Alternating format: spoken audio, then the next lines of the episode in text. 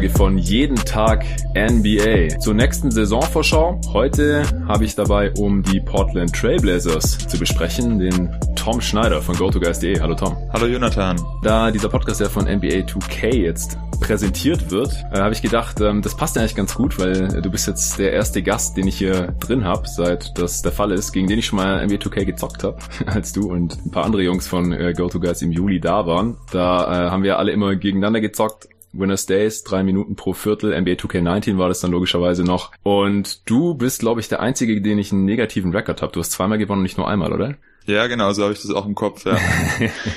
da muss es auf jeden Fall noch eine Revanche geben. Ich muss aber auch dazu sagen, zur Verteidigung meiner Ehre, dass das erste Spiel definitiv ein Mismatch war. Da warst du die Clippers mit Kawhi und Paul George schon natürlich und ich war Memphis. dass zumindest unseren Prognosen aus der vorletzten Preview, nee, noch länger her, Folge 65 war das, jetzt ist Folge 7 68 ist jetzt schon. Ja, 68 schon. 66 war Dallas, 67 war Charlotte wahrscheinlich das schlechteste Team im Westen sein wird und die Clippers wahrscheinlich eher weiter vorne mit dabei. Da ist mich dann natürlich abgezogen, wobei das Spiel, glaube ich, relativ knapp war. Hast du noch irgendeine mhm. Ahnung, was die anderen beiden Matchups waren? Ich weiß es nicht mehr. Nee, das weiß ich auch nicht mehr. Ich wusste auch nur noch dieses erste Spiel, dass es eben eigentlich ja ziemlich gut für mich aussah von vornherein, aber dann doch ein sehr, sehr enges Spiel wurde hinten raus. Ja, ja, es wurde wahrscheinlich enger, als es sein sollte. Das stimmt. Ich kann mich auch nur noch erinnern, weil es, glaube ich, das allererste Spiel war, das wir überhaupt gezockt haben. Mhm. Und wir haben so viel gezockt in den vier Tagen an dem langen Wochenende, als ihr hier wart, dass ich jetzt wirklich keine Ahnung habe, was die anderen beiden Matchups waren. Wie dem auch sei, genug zu NBA 2K. Wir kommen zu den Portland Trailblazers. Das ist ein Team, das letzte Saison mal wieder, kann man fast schon sagen, auch meine Erwartungen übertroffen hat mit ihren 53 Siegen und äh, jetzt im Sommer aber doch so ein ja, Mini-Umbruch durchlaufen hat. Fasst auch nochmal kurz die letzte Saison zusammen und dann auch die Offseason und dann äh, hauen wir kurz noch raus hier, was unsere jeweiligen Noten sind für diese Offseason. Schulnoten. Und dann gucken wir uns natürlich, wie immer, das Team, das wir jetzt vor uns haben für die kommende Saison genau an und überlegen, wie spielt dieses Team, wer spielt da überhaupt und wie gut ist es dann am Ende, was da rauskommt. Leg los. Mhm. Also zur letzten Saison, man hat äh, eben 53 Siege in der Regular Season geholt, damit eben die Erwartungen der meisten übertroffen und mal wieder in der Regular Season sehr gut performen können, konnte sich damit auch den Homecourt im Westen sichern, vor allem dank seiner exzellenten Offense, die äh, Platz 3 unter allen Teams belegt hat und einer immerhin durchschnittlichen Defense was auch für uns äh, einigermaßen überraschend war, weil wir da vor der Saison gewisse Zweifel hatten. Mhm. Und man ist äh, von Verletzungen zudem weitgehend verschont geblieben, bis zum Kreuzbandriss von Yusuf Nurkic, der unmittelbar vor den Playoffs eingetroffen ist, was dann auch gewisse Implikationen für die Playoffs hatte leider. Ja. Aber dennoch hat man sich dort eigentlich auch ziemlich ordentlich verkaufen können. Also hat in der ersten Runde OKC ziemlich überraschend in fünf Spielen bezwingen können sich dann eben einen sehr, sehr hart umkämpften Schlagabtausch mit den Denver Nuggets äh, gegeben, der letztendlich in sieben Spielen für Portland entschieden wurde mhm. Und musste sich dann aber den Warriors in vier Spielen auch relativ chancenlos geschlagen geben und ist somit in den Conference Finals ausgeschieden, was sich äh, als Saisonbilanz ziemlich gut anhört, aber eben auch durch gewisse Matchups und ja, gewisse Verläufe im Playoff-Seeding der des Western Conference ermöglicht wurde. Ja, genau. Also die waren dort auf der einfachen Seite des Brackets, sonst wären sie vielleicht nicht ins Conference, äh, in die Conference Finals gekommen, ist natürlich ein bisschen spekulativ. Aber ich denke, da werden es sich allzu viele widersprechen.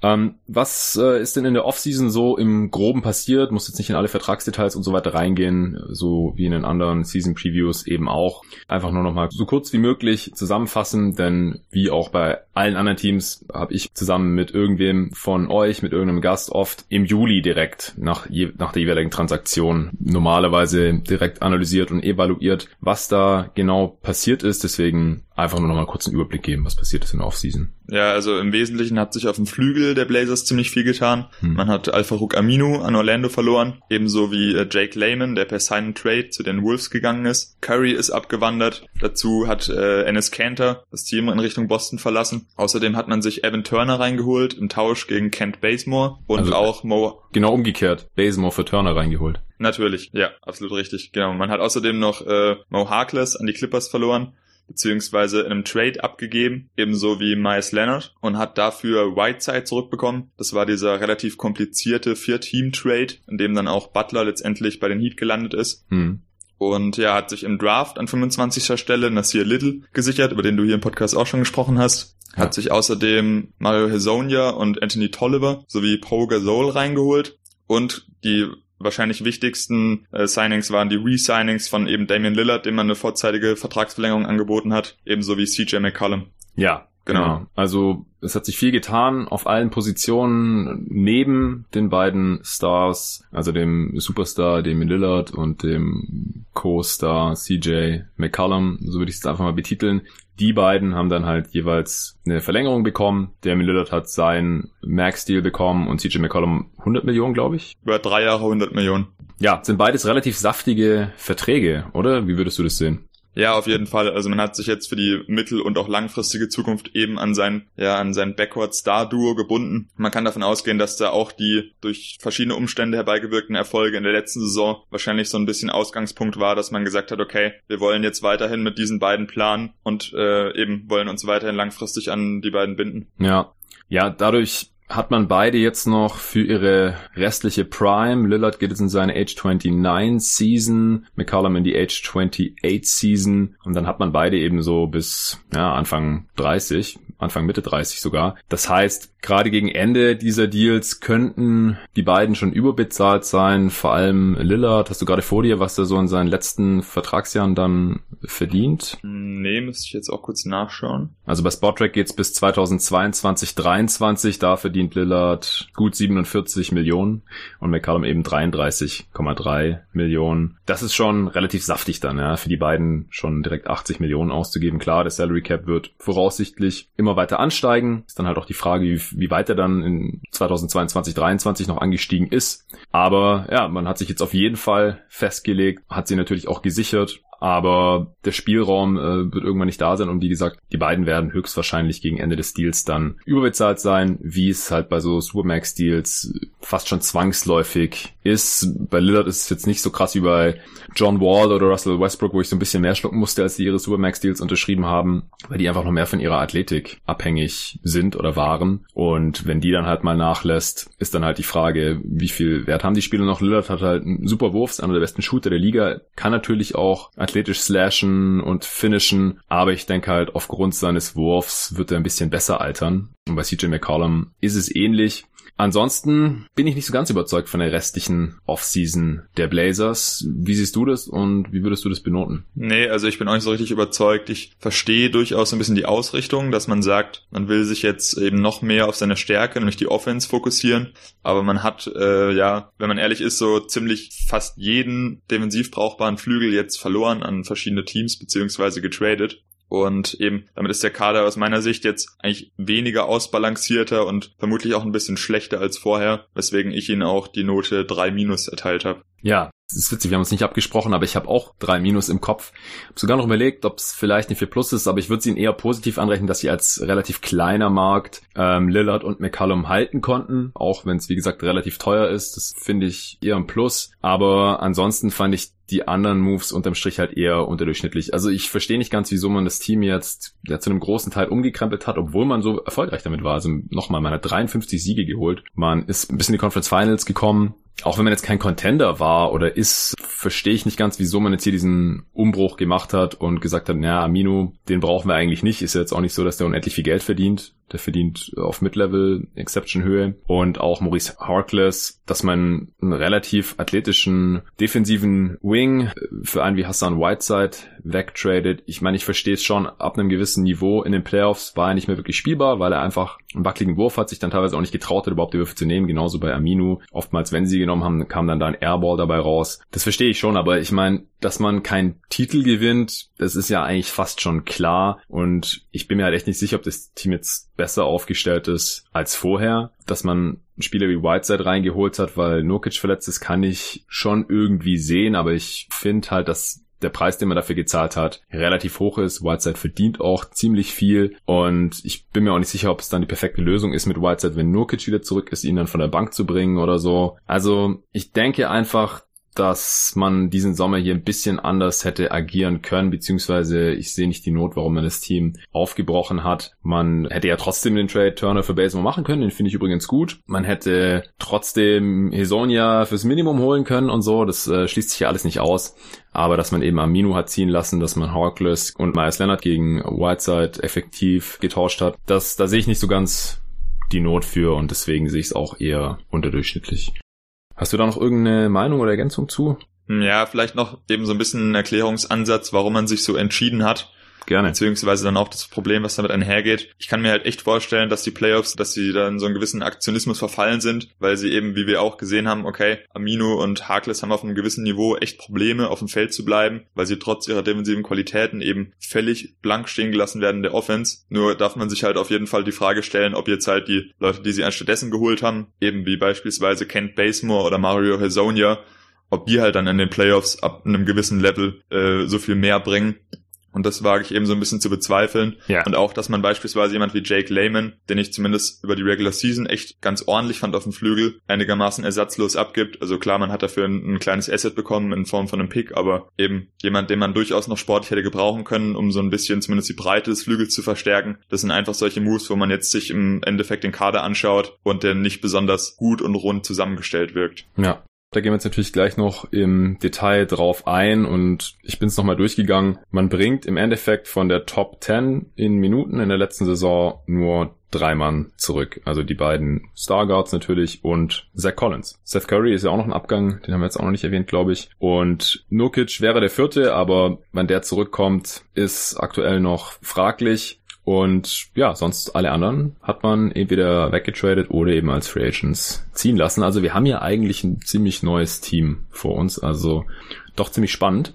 Du hast es schon anklingen lassen. Du denkst, dass die Blazers hier weiter auf Offense gebaut haben, statt auf Defense. Kannst du das nochmal ein bisschen ausführen, ähm, warum du denkst, dass die Stärken dieses Teams eher am offensiven Ende des Feldes, Feldes liegen und was die auch so in der Offense machen. Ja, Ausgangspunkt ihrer Offense sind auf jeden Fall die beiden Guards, die eben nach wie vor Bestandteil des Teams sind. Und deswegen glaube ich, dass sie äh, trotz dieser großen Umstellung offensiv auch wieder ziemlich schnell relativ guten Basketball spielen werden auch weil ich relativ viel von Terry Stotts halte. Ich finde, der hat in den letzten Jahren gezeigt, dass er eben ein gutes System um seine Guards rum etablieren konnte. Mhm. Die Blazers äh, ja laufen viele Sets, die äh, relativ viel Bewegung erfordern, wo aber trotzdem vor allem Lillard und McCallum die Entscheidungen treffen müssen und die anderen dann so ein bisschen von ihrem Wurftalent und ihren offensiven Fähigkeiten profitieren können. Außerdem war eine Stärke in der Vergangenheit des Teams, dass sie auch äh, sehr stark am offensiven Brett agiert haben und da ist natürlich Whiteside jemand, der sich in dieses Konzept ganz gut einführt und deswegen denke ich, sie werden auch weiter ein Team sein, das eben solides Outside-Shooting bringt, vor allem vom Perimeter aus agiert und als Ausgangspunkt mit ihren beiden Guards trotzdem eine gute Offense aufs Feld stellen wird. Also um nicht zu sagen, eine sehr gute Offense. Mhm. Ja, davon würde ich auch ausgehen. Wie siehst du es denn am defensiven Ende? Ja, da bin ich mal gespannt, weil sie haben ja letztes Jahr relativ prominent eben mit äh, Nurkic Drop Coverage gespielt. Also im Pick and Roll ist der Big meistens so ein bisschen abgesunken, beziehungsweise Nurkic teilweise sogar ziemlich weit abgesunken. Ja, mit Kanter auch dann in den Playoffs. Genau, mit Kanter auch, was ihnen dann in Playoffs bekanntermaßen auch zum Verhängnis wurde. Und Whiteside ist äh, jemand, bei dem ich mir vorstellen kann, dass er halt das zum gewissen Maße replizieren kann da eben auch wahrscheinlich am besten ist, wenn er halt unter dem Korb steht und dort eben seine, ja, seine Stärke, seine Größe ausnutzen kann und weniger, wenn er am Perimeter auf irgendwelche Guards geswitcht wird.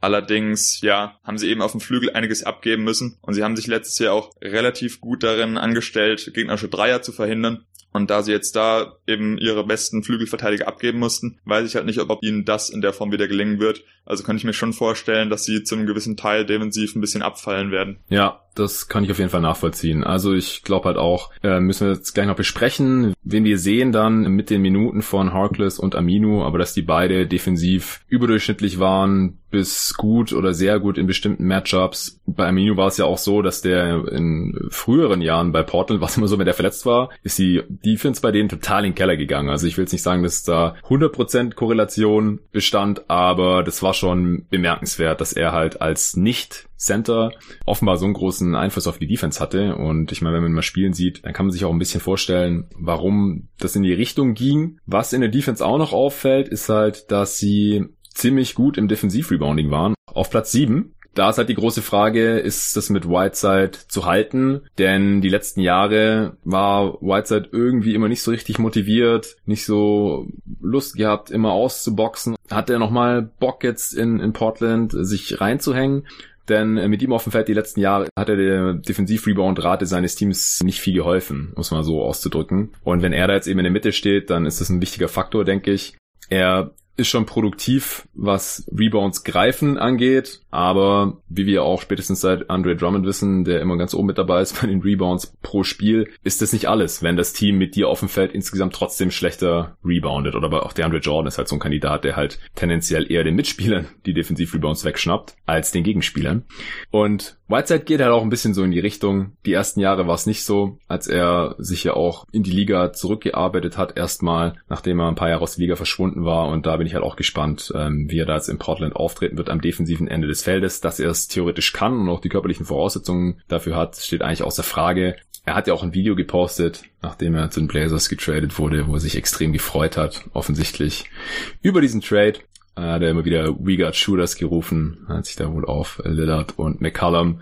Und das damit einhergehende Spacing und den Platz für ihn auf dem Weg zum Korb, den er in Miami halt bis zuletzt nicht so hatte, extrem gefreut. Deswegen ja, Whiteside da auf jeden Fall ein ganz großer Faktor für mich, vor allem solange Nokic noch verletzt ist. Hast du irgendwas gefunden, wann der wohl zurückerwartet wird? Hm, in den meisten Berichten heißt es eher so Februar. Mhm. Ja. ja, also das wurde auch immer weiter nach hinten korrigiert, habe ich jetzt so mitbekommen. Zuerst ist es vielleicht auch Januar vorm All-Star Break, mittlerweile ist es vielleicht eher nach dem All-Star Break. Also das könnte wirklich dann gegen Ende der Regular Season schon sein. Deswegen würde ich mal davon ausgehen, dass man große Teile der Regular Season ohne ihn spielen wird. Und wenn er dann zurück ist, kommt er vielleicht auch erstmal von der Bank. Also haben wir ja auch schon bei anderen Spielern gesehen, von so einem Beinbruch zurückzukommen, ist jetzt kein Pappenstiel. Dann muss man sich erstmal auch wieder in, in Form spielen und gibt bestimmt auch mentale Blockaden. Also ich will jetzt hier nicht einen Hobbypsychologen spielen oder so, aber wer die Verletzung gesehen hat und wer sie nicht gesehen hat, ich kann es nicht empfehlen, sich anzugucken. Ich habe den Fehler gemacht, das ist ziemlich eklig. Der hat ja auch gesehen, das ist einfach so beim Landen, bei einer ganz normalen Aktion eigentlich unterm Korb passiert, was halt bei Basketballspiel dutzende Male, wenn nicht hunderte Male passiert. Und ja, da muss man erstmal gucken, wie er dann zurückkommen kann, weil er ist ja eigentlich ein Banger, der halt in der Zone irgendwie wütet und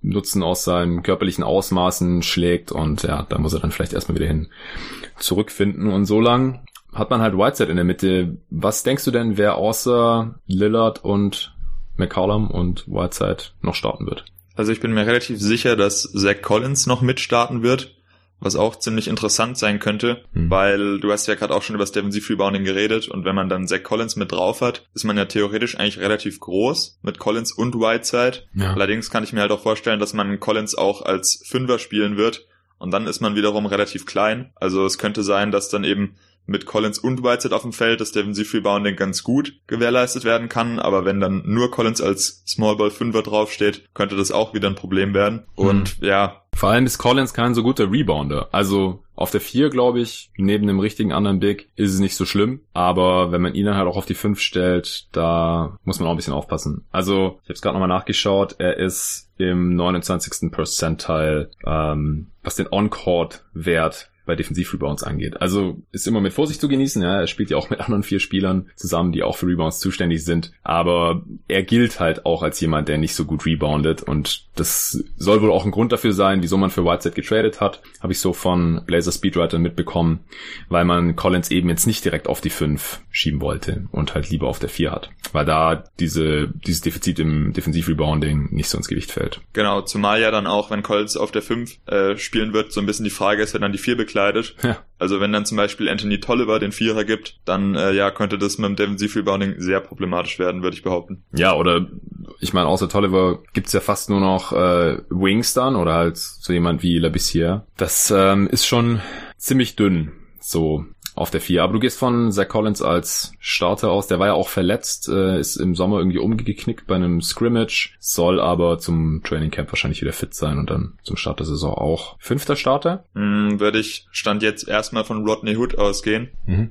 Allerdings kann ich mir vorstellen, dass man da auch so ein bisschen den Saisonverlauf abwarten wird. Also ich kann mir vorstellen, dass Hood nicht so viel mehr Minuten als beispielsweise Basemore oder Hasonia von der Bank bekommen und man dann vielleicht mal so ein bisschen schaut, wer sich von den drei in diesem Teamgefüge am besten anstellt. Aber so als Ausgangspunkt würde ich mit Rodney Hood rechnen, einfach weil er, ja, weil er einigermaßen zuverlässigen Wurf hat und sich eben auch selber so ein bisschen Offense kreieren kann. Ich kann mir dann auch vorstellen, dass er eben, ähm, ja, trotzdem auch ein bisschen mit irgendwelchen Backup-Lineups geführt wird, dann vielleicht mhm. schon früher den Platz verlässt ja. oder sowas, weil man natürlich auch, Stichwort Playmaking, so ein bisschen gucken muss, wie man das in der kommenden Saison regelt, weil man jetzt keinen so richtig ambitionierten Backup-Point Guard hat und in dem letzten Jahr vor allem Lillard und McCollum wieder mehr hat zusammenspielen lassen, also verzichtet drauf, äh, darauf verzichtet hat, die beiden wirklich so richtig großzügig zu staggern. Ja.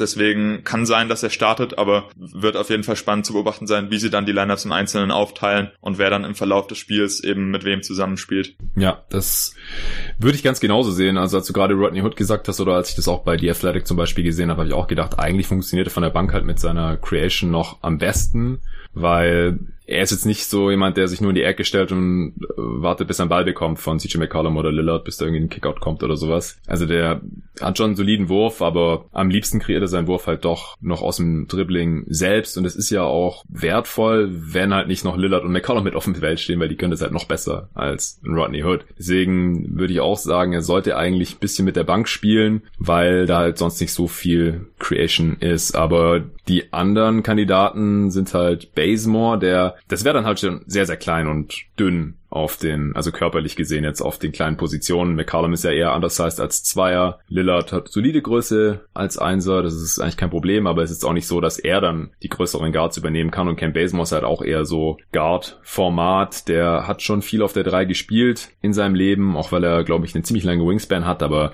ist eigentlich auch eher dünn unterwegs, kann dann halt auch von größeren Wings aufgepostet werden, körperlich überpowered werden äh, beim Drive und solche Geschichten.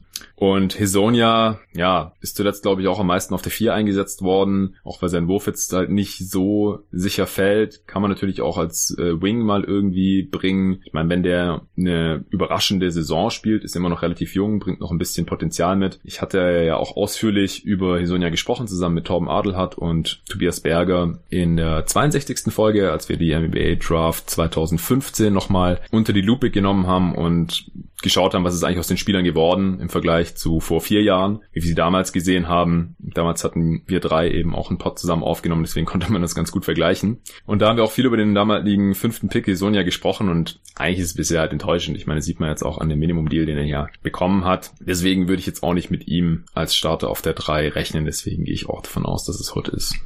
Dann äh, ist die Frage, wer bekommt überhaupt noch Spielzeit? Also wer kommt da noch von der Bank? Ja, ist auf jeden Fall eine spannende Frage. Eben die Wing-Rotation haben wir jetzt schon ein bisschen beschrieben. Da wird man in irgendeiner Form mit Hood und dann eben Basemore und Hasonia agieren. Ich würde davon ausgehen, dass äh, Anthony Tolliver eben auch noch ein paar Minuten bekommen wird.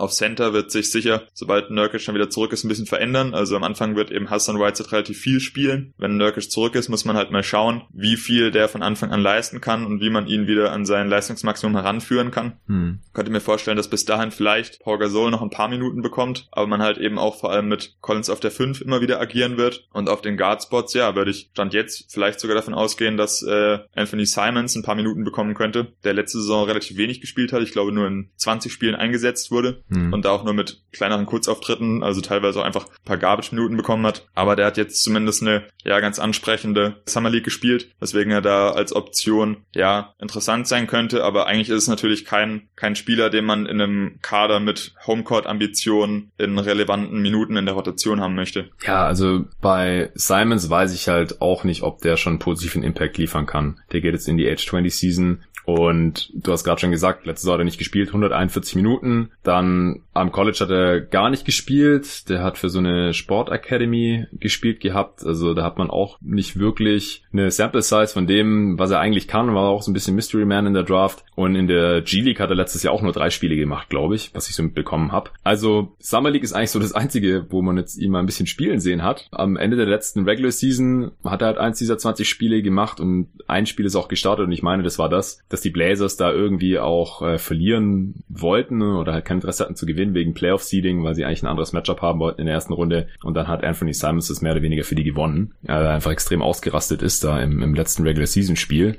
Ja, schön, dass er Summer League gespielt hat, beziehungsweise schön, dass er da gut gespielt hat. Aber ich weiß halt nicht, ob man wirklich jetzt mit ihm als Backup-Point quasi schon rechnen kann. Oder ich bin mir nicht sicher, was da dabei rauskommt. Das ist ein bisschen Wundertüte, gerade für ein Team mit Playoff-Ambitionen oder ein Team, das auf jeden Fall wieder in die Playoffs will und muss eigentlich. Also das wundert mich schon ein bisschen, dass man hier gar keine andere Option im Kader eigentlich hat als Backup-Playmaker, außer eben den 20-jährigen Simons. Ja, auf jeden Fall. Also eben, da tut dann auch der Abgang von Curry ein bisschen weh, der jetzt auch nicht der designierte Backup-Point Guard ist, aber den man da zumindest mal für ein paar Minuten lieber sehen würde als Anthony Simons. Außer ja. eben, er, ja. Ja, äh, Curry und aber halt auch im, im Verbund mit Turner. Also ist fast ein bisschen komisch, äh, das jetzt hier anzubringen, weil wir die letzten Previews immer so ein bisschen über Turner halt, ja, ich will nicht sagen gelacht haben, aber er war halt extrem überbezahlt. Ja, also für die, für die Leistung, die er gebracht hat, war das ein richtig mieser Deal, dem, dem die Blazers damals gegeben haben. Und das äh, da haben wir halt immer wieder darauf hingewiesen, dass eigentlich von ihm bei dem Gehalt mehr kommen müsste, aber das Skillset das halt einfach auch nicht hergibt. Aber er war halt so ein bisschen auch ein Verwalter von der Bank. Deswegen war das dann auch nicht so schlimm, dass Seth Curry das weniger ist und eher nur das Shooting mitbringt. Aber den haben sie ja auch gegen Basemore getradet, der halt auch kein Playmaker ist. Auf jeden Fall. Und auch in der Hinsicht tut es eben weh, dass sie jetzt noch eine lange Zeit auf Yusuf Nurkic verzichten müssen, weil der ist jetzt auch kein Playmaker oder Backup Guard, aber hat in der letzten Saison immer wieder ähm, ja in bestimmten Sets auch aus dem High Post heraus agiert und gu gute Pässe auf Cutter gespielt. Da hat es dort ein paar ganz gute Sets gefunden und das ist halt eine Rolle, die ich bei Nurkic ja recht solide fand und die ich mir bei Whiteside aber überhaupt nicht vorstellen hm. kann. Nee. Deswegen sind sie da echt in ihren Playmaking-Optionen ziemlich begrenzt und es könnte möglicherweise dazu führen, dass sie eben McCallum und Lillard wieder vermehrt staggern müssen, einfach weil sonst ihre Second Units überhaupt nicht funktionieren können. Ja, das glaube ich eigentlich auch fast. Ich habe gerade nochmal nachgeschaut, was äh, Simons genau in diesem Spiel, das ich gerade erwähnt habe, aufgelegt hatte, mhm, was mich interessiert hat. Ah ja, der hat 48 Minuten durchgespielt. Ja, das war das erste, was man nicht alle Tage sieht. 37 Punkte, 6 Rebounds, drei davon übrigens offensiv, 9 Assists bei nur zwei Turnovers und grandiosen Quoten. Also, ja, das ist halt so ein typisches letztes Spiel der Saison-Ding gewesen gegen Sacramento auch. Hat man halt mit fünf gewonnen im Endeffekt. Sacramento hatte zu dem Zeitpunkt auch keine Chance mehr in die Playoffs zu kommen. Für die war es auch schon gelaufen. Ja, da würde ich wie gesagt nicht allzu viel drauf geben, aber ist eine ganz witzige Statline. Ähm, ja, zurück zum Thema äh, Rotation, aber ich denke auch, dass es halt in der Mangelung an Alternativen Simons werden muss. Neil Olshey hält ja anscheinend auch große Stücke auf ihn. Ich habe jetzt noch gehört, dass er wohl gesagt hat, dass es der talentierteste Spieler ist, den er je gedraftet hat. Also nur vom reinen Talent her. Okay. Ja, das ist natürlich schon eine heftige Aussage und anscheinend will man ihm jetzt halt diese Rolle hier geben, weil sonst, wie gesagt, hätte man vielleicht noch irgendwen fürs Minimum holen können, der der Backup-Playmaker sein kann. Deswegen wird es ja hier wohl schon irgendwie ein Stück weit gewollt sein. Ähm, ja, Basemore muss natürlich drin sein in der Rotation. Hesonia in Ermangelung Alternativen auch. Ich habe auch von dem Beatwriter von den Blazers gehört, dass wenn das hier Little Minuten bekommt, dann ist irgendwas gewaltig schief gelaufen, weil der aktuell auf einem Niveau ist, wo er dem Team definitiv noch nicht helfen kann. Also enttäuschend am College gespielt, enttäuschende Summer League auch gespielt, da kam wirklich gar nichts und das auch noch an beiden Enden des Feldes. Also ich war ja auch vor der Draft überhaupt nicht überzeugt von Little als Prospect, da wurde er teilweise noch relativ hoch gerankt, ist ja dann auch an, was war das, an 25 zu den Blazers gegangen oder so. Und ja, Summer League war wirklich eine Katastrophe, das ist nur nicht aller Tage Abend immer, der ist ja auch noch relativ jung, aber ich glaube jetzt auch nicht, dass er hier die Rotation irgendwie knacken kann. Da, da fehlt es einfach noch an allen Ecken und Enden. Da fehlt es am Wurf, da fehlt es am Spielverständnis.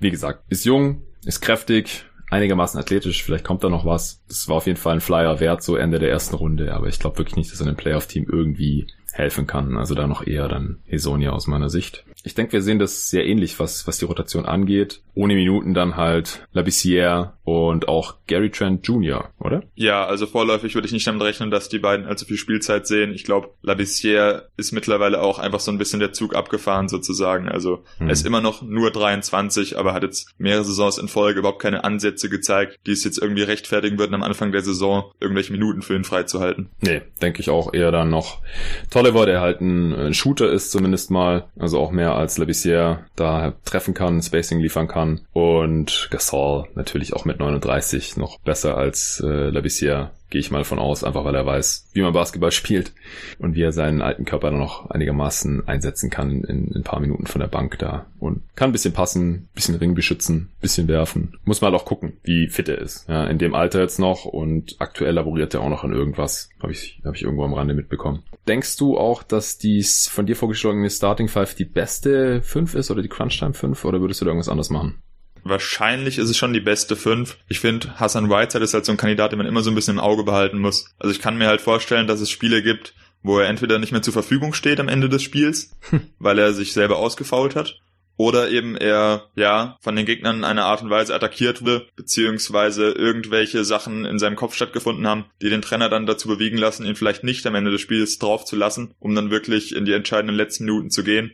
Deswegen eigentlich würde ich davon ausgehen, dass ihre Starting Five auch ihre beste Fünf ist, aber ich kann mir durchaus auch vorstellen, dass es Situationen gibt, in denen sie dann eben Collins auf die Fünf stellen und dann die Vier mit, ja, weiß ich nicht, Anthony Tolliver oder sowas besetzen, obwohl das wahrscheinlich qualitativ nicht besser ist, wie wenn man eben mit Whiteside spielen würde.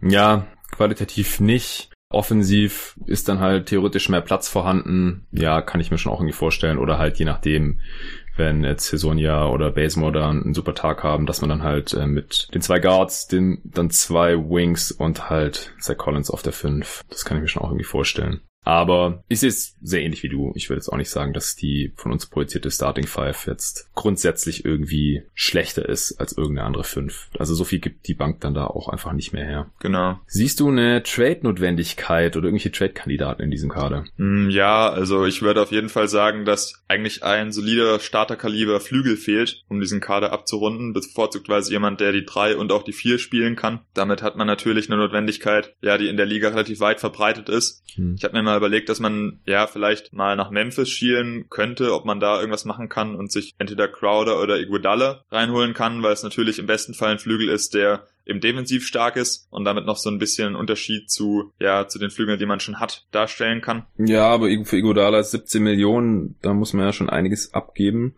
Wäre vielleicht Basemore eine Option? Ja, genau. Das ist halt so ein bisschen das Problem, dass man halt auch schauen muss, dass es mit den Vertragsstrukturen passt und man halt auch schauen muss, eben wen man überhaupt selber abgeben kann. Du hast gerade zum Beispiel Basemore genannt. Setzt natürlich voraus, dass Basemore eine einigermaßen gute Saison spielt und sich so ein bisschen in Schaufenster spielen kann. Dann ist aber wieder die Frage, ob man ihn nicht einfach behält, wenn er ins System hm. ganz gut reinpasst. Also ich finde, die haben da echt ein, ja, eine relativ schwierige Situation vor sich, weil sie haben mehrere Flügel, von denen sie auf jeden Fall welche abgeben könnten, aber die, die gut funktionieren, ist halt die Frage, ob sie die gegen, gegen bessere Optionen eingetauscht bekommen. Deswegen, ich sehe nicht so richtig die Handlungsoptionen zum aktuellen Zeitpunkt. Ja, also ich denke halt für Memphis wäre es jetzt unerheblich, ob Bazemore gut oder schlecht spielt. Das ist eh ein expiring Deal und der verdient halt circa zwei Millionen mehr als Igodala und Igodala ist halt der bessere Spieler, also vor allem, wenn man halt auf die Playoffs dann äh, guckt. Und der kann halt in den Playoffs auch offensiv noch helfen, selbst wenn er da jetzt nichts trifft à la Maurice Harkless oder Alpha Luke Aminu, weil er einfach noch Playmaking bringt, bisschen Slashing bringt und halt auch manchmal Playoff-Serien hat, wo irgendwie heiß läuft und defensiv ist er auch noch auf einem anderen Level als die beiden genannten. Also der wäre schon ein krasses Upgrade,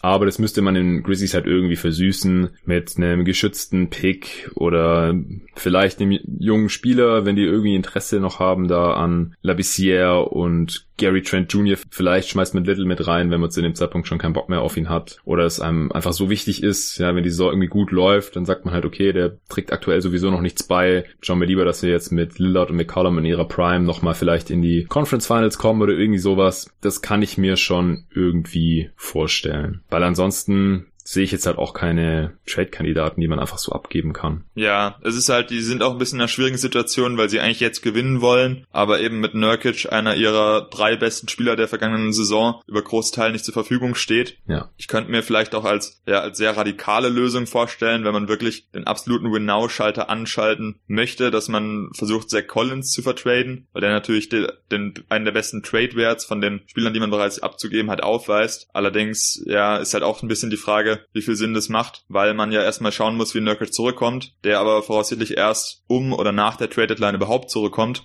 Ja. Und man gibt natürlich nicht jemand so vielversprechendes wie Collins ab, wenn man nicht weiß, dass man mit Nurkic jemand ja sozusagen in der Hinterhand hat. Deswegen ist es auch so ein bisschen ein Dilemma. Also so wirklich realistisch vorstellen kann ich es mir auch nicht. Er kommt halt nur insofern in Frage, dass er halt noch ja einen ganz guten, ganz guten Wert in der Liga hat, könnte ich mir vorstellen. Ja, ich, ja, aber ich glaube halt, dass die Blazers ihn eigentlich auch nicht abgeben wollen. War ja auch ein relativ hoher Pick. 21 Jahre alt und hat halt dieses Stretch Rim Protector Potenzial. Deswegen wüsste ich halt jetzt auch nicht so, was man da als einen Gegenwert haben wollen würde. Also es kann schon irgendwie sein, aber ich glaube jetzt halt nicht, dass er einer der offensichtlicheren Trade-Kandidaten ist. Vor allem, wenn er jetzt auf der 4 auch funktioniert. Ja, wenn er auf der 4 funktioniert, dann ist es nochmal deutlich unwahrscheinlicher, wenn die Blazers ihn eben langfristig auf der 5 sehen und äh, eben eigentlich aber Nurkic als besser passend zu Lillard und McCollum erachten, dann könnte man natürlich sowas überlegen, aber eben es ist alles eher relativ hypothetisch, weil Nurkic momentan mit dem Kreuzbandriss komplett außer Gefecht ist und die Blazers sich ziemlich sicher erstmal versichern wollen, wie viel sie denn noch von ihm haben, wenn er wieder zurückkommt, bevor sie dann da anfangen, eben so ein ja intern hochgehandeltes Prospect wie äh, Zach Collins zu verschiffen.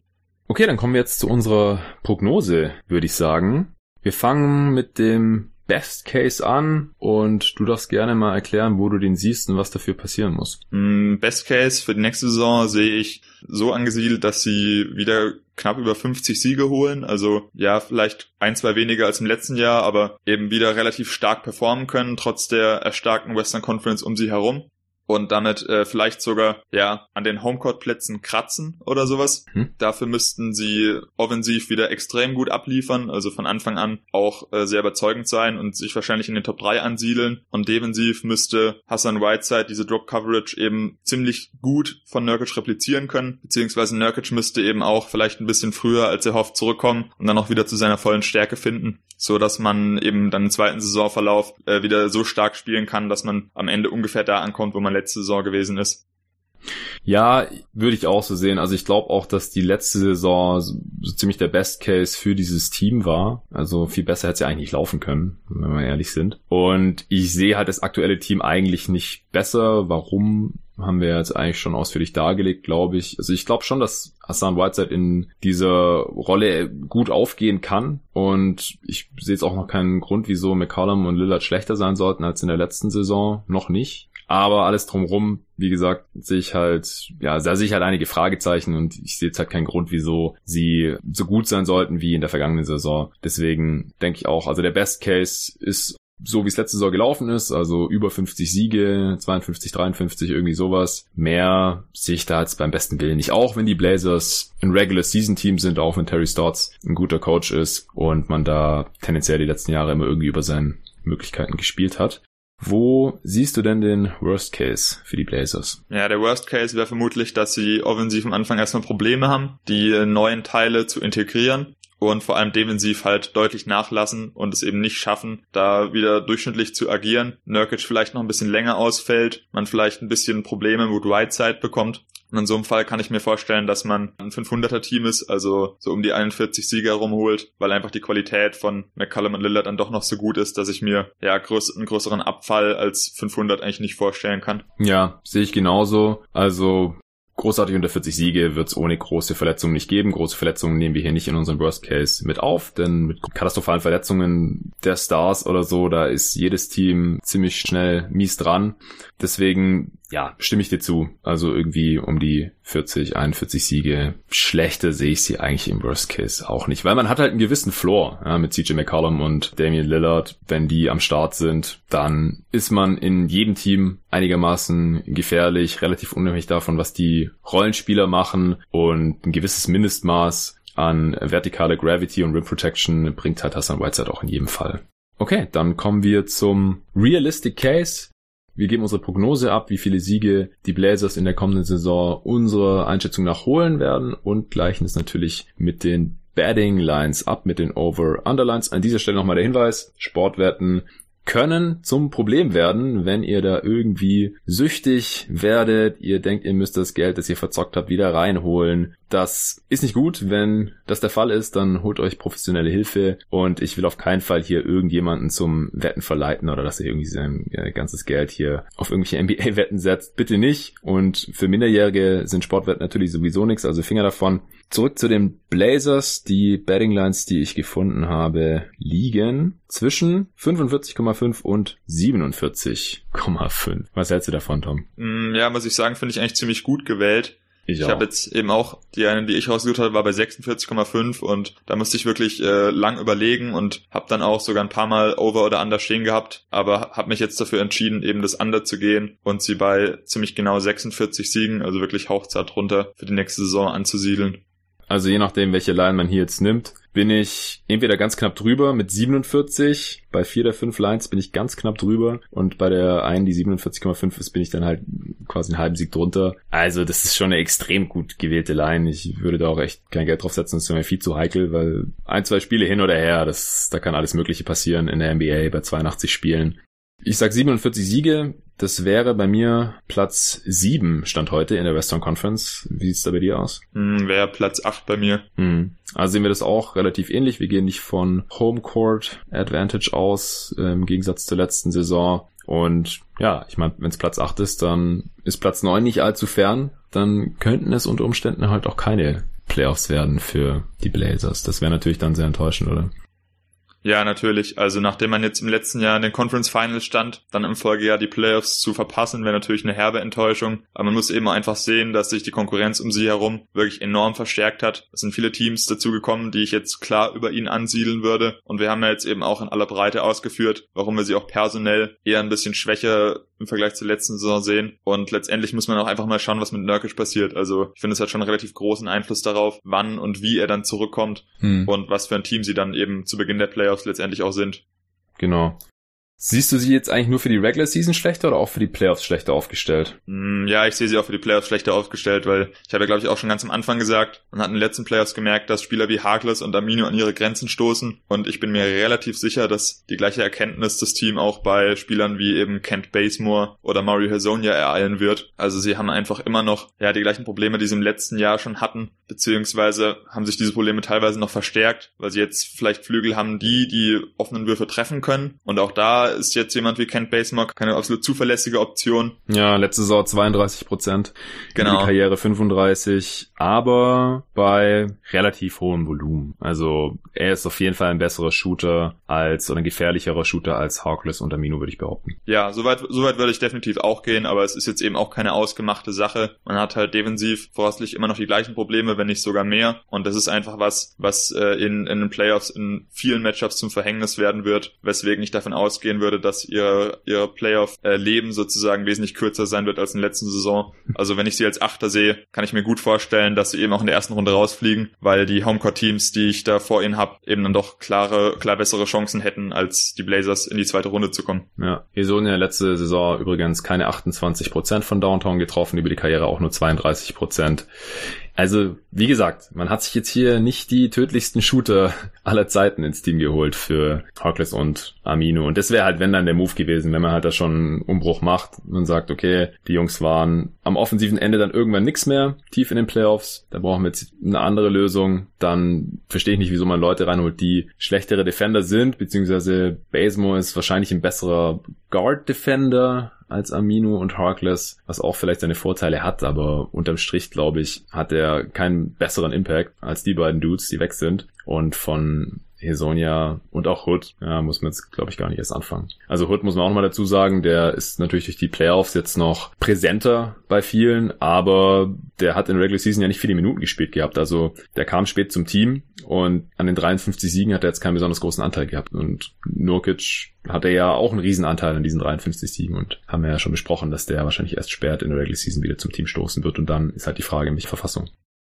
Letzte Frage. Siehst du irgendwelche möglichen Awards für die Trailblazers? Mm, ehrlich gesagt nicht so wirklich. Also ich kann mir vorstellen, dass Lillard individuell gut performt, aber ich habe ja gerade schon skizziert, ich sehe sie auf dem achten Platz. Da hat man halt auch so gar keine MVP-Chancen voraussichtlich. Hm. Ich finde äh, Terry Stotts als Coach ziemlich cool, aber auch da weiß ich halt nicht, was alles passieren müsste, dass er überhaupt in die Coach of the Year Conversation reinkommen kann. Ja, also wenn er letzte Saison nicht wirklich in der Conversation war, also auch Lillard genau. ja nicht um den MVP mit 53 Siegen, dann wird es in der kommenden höchstwahrscheinlich auch nicht der Fall sein. Exakt, das ist es im Prinzip. Also alles, was letzte Saison möglich war, sehe ich jetzt unwahrscheinlicher und letzte Saison war da auch nicht so ernsthaft im Gespräch, deswegen sehe ich da jetzt auf den ersten Blick nichts. Ja, also selbst wenn auch ein Anthony Simons jetzt äh, extrem gut funktioniert in seiner Backup-Rolle, für einen Most Improved Player wird es nicht reichen, weil das haben wir schon in anderen Previews gesagt, meistens bekommt den Award ein Spieler, der eher den Schritt vom Rollenspieler zum Star macht oder so. Und er muss erstmal den Schritt von gar keine Rolle zu Backup machen. Das wird meistens dann nicht mit sowas honoriert. Also ich sehe halt auch maximal wieder ein All-NBA-Team für Damian Lillard und das war's.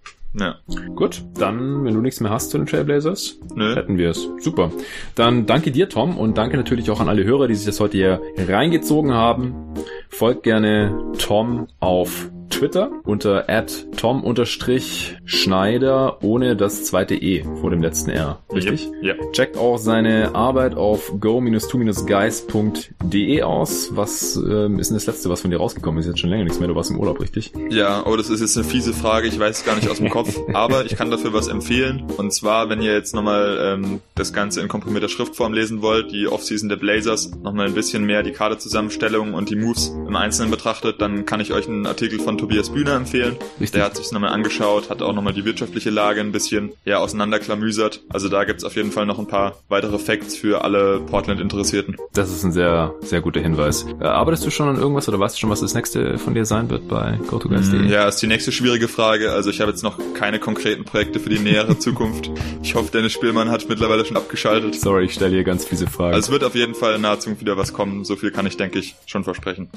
Ja, äh, wenn er hier jetzt schon abgeschaltet hat, dann wird die Frage trotzdem wahrscheinlich bald kommen. Woran arbeitest du, Tom? Garantiert. Okay, wenn ihr, wie gesagt, mit uns in Kontakt treten wollt, dann macht das gerne auf Twitter. Tom's Handle habe ich schon rausgehauen, könnt gerne mit uns diskutieren, wenn ihr das alles ganz anders seht als wir oder wenn ihr uns einfach irgendwie Feedback dalassen wollt, vor allem insbesondere mir, alles was diesen Podcast angeht. Gerne unter jeden Tag NBA auf Twitter oder einfach nur jeden Tag NBA auch auf Instagram und Facebook. Auch per Mail könnt ihr mich erreichen, jeden Tag NBA at gmail.com. Vielen Dank dafür. Danke auch nochmal an NBA 2K und bis zum nächsten Mal.